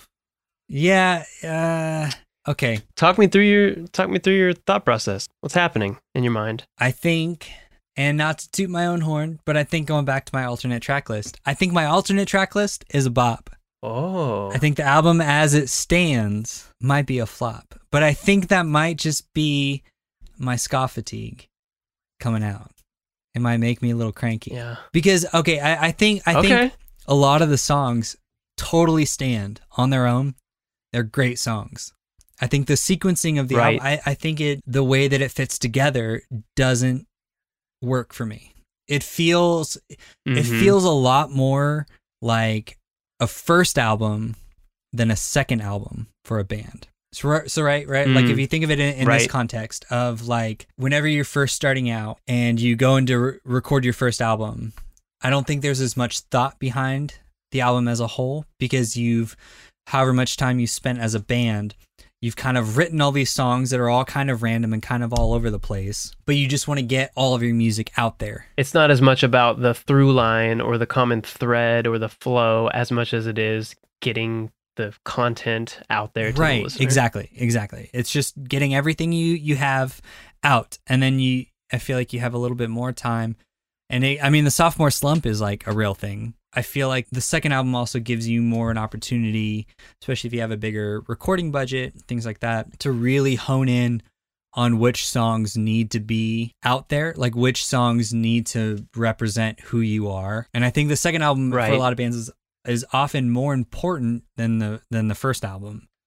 Because now you've got your fan base Right. and you really want to hone in on who you are and what you're trying to say. And while a lot of these songs are really good and they do say who the band is you know like they have the goofy element of oh canada and they have the personal element of bluecomb 78, and they have the sort of mix in between of superpowers and where is Micah and stuff like that. It didn't feel to me like a whole lot of thought was put into how do these songs work together. You know what I mean? Together. Yep. You know what I mean? So Yeah. so I so I don't I I, don't know where that leaves me. I don't know. I don't know if I have an answer because I said both. Yeah. I mean, I don't know. I'm not a stickler for these types of things, so I think that's a fine answer. Cool. And I, but I also think too. I'm trying to think of it of in terms of other ska music that was out at the time. I don't know if it's any better or any worse. Right. You know what I mean? I think it's fine. Yeah, yeah, that that's a good point because it, it it is important to it is important to judge an album in the correct context, and since we aren't quite the ultimate ska aficionados that we should be, we can't really say on that basis, but we can say for our own personal taste how we feel, and I think that you've done that. I like your alternate track list. I like that you're giving the album a chance because you see it has potential. Yeah, totally. But because like I don't think too like I don't I don't know if I would put this. And maybe it's just because ska is such a specific genre. I don't know if I would put it. You know, because we talked about too on the Newsboys episode how the big thing that we're trying to do is to try to give these Christian bands the same kind of critical analysis that we do a lot of other bands of the same time Right.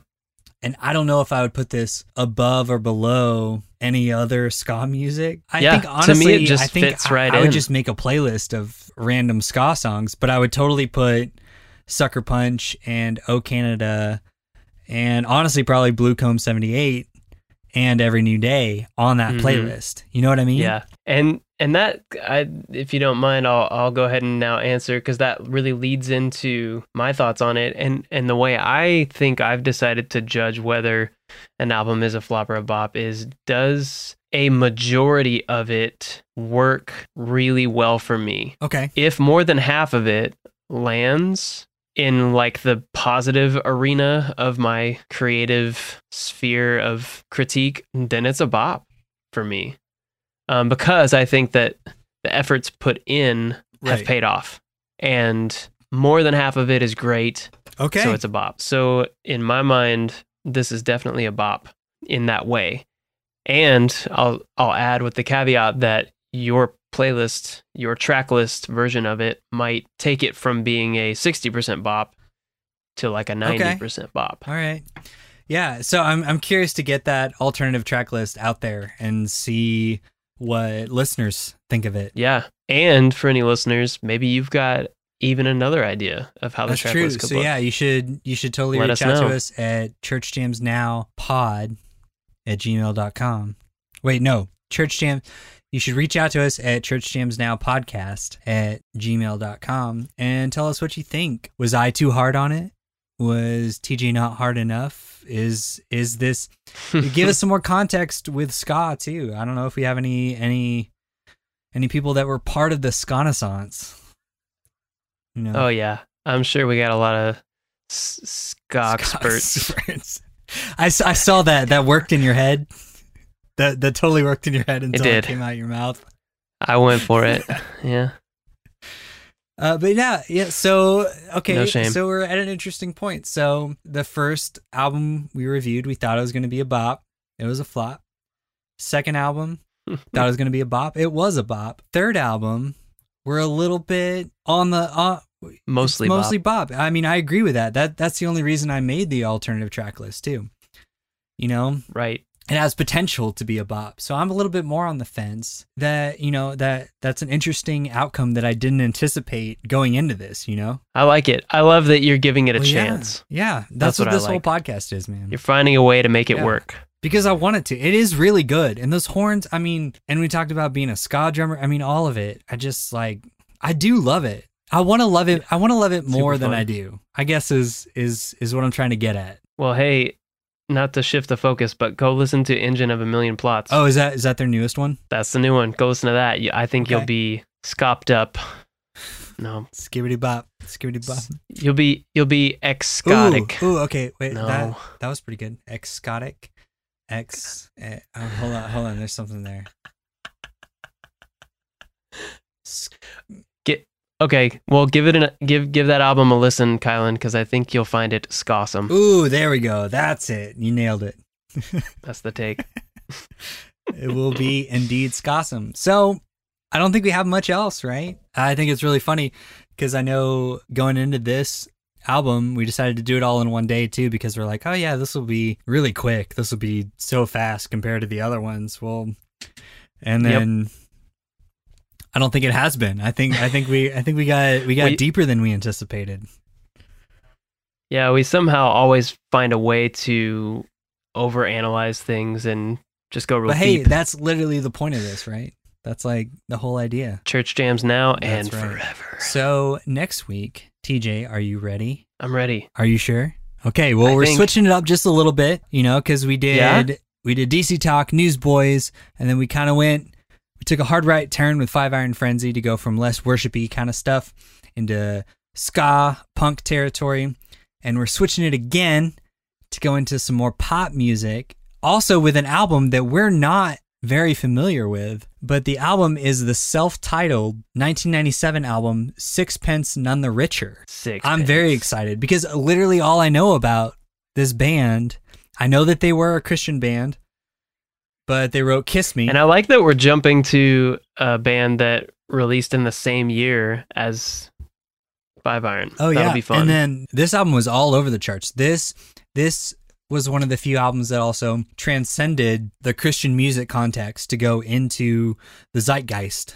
in a in a much bigger way. So I'm I'm curious to see if there are religious elements in this album or if they were just kind of if they started as a Christian band and then you know kind of gave that away or what you know we, we got to do our research and figure that out but I'm I don't know I'm I'm pretty stoked about doing that record It'll be interesting, man. I can't I wait to jump so in. also listeners Stoked. if you have any suggestions for albums that we should do, please feel free to reach out to us on our email or on Twitter or on Facebook or Instagram or Friendster, you know, all the on Foursquare.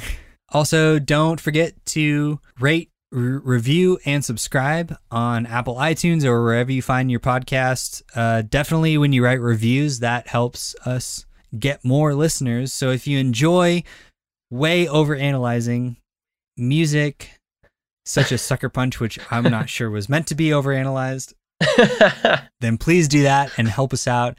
Thank you so much. I, I just want to tell everybody thanks for scopping by. Oh, damn, you've been thinking about that. That's why you've been quiet. This has been another Scossum episode of Church Jams Now.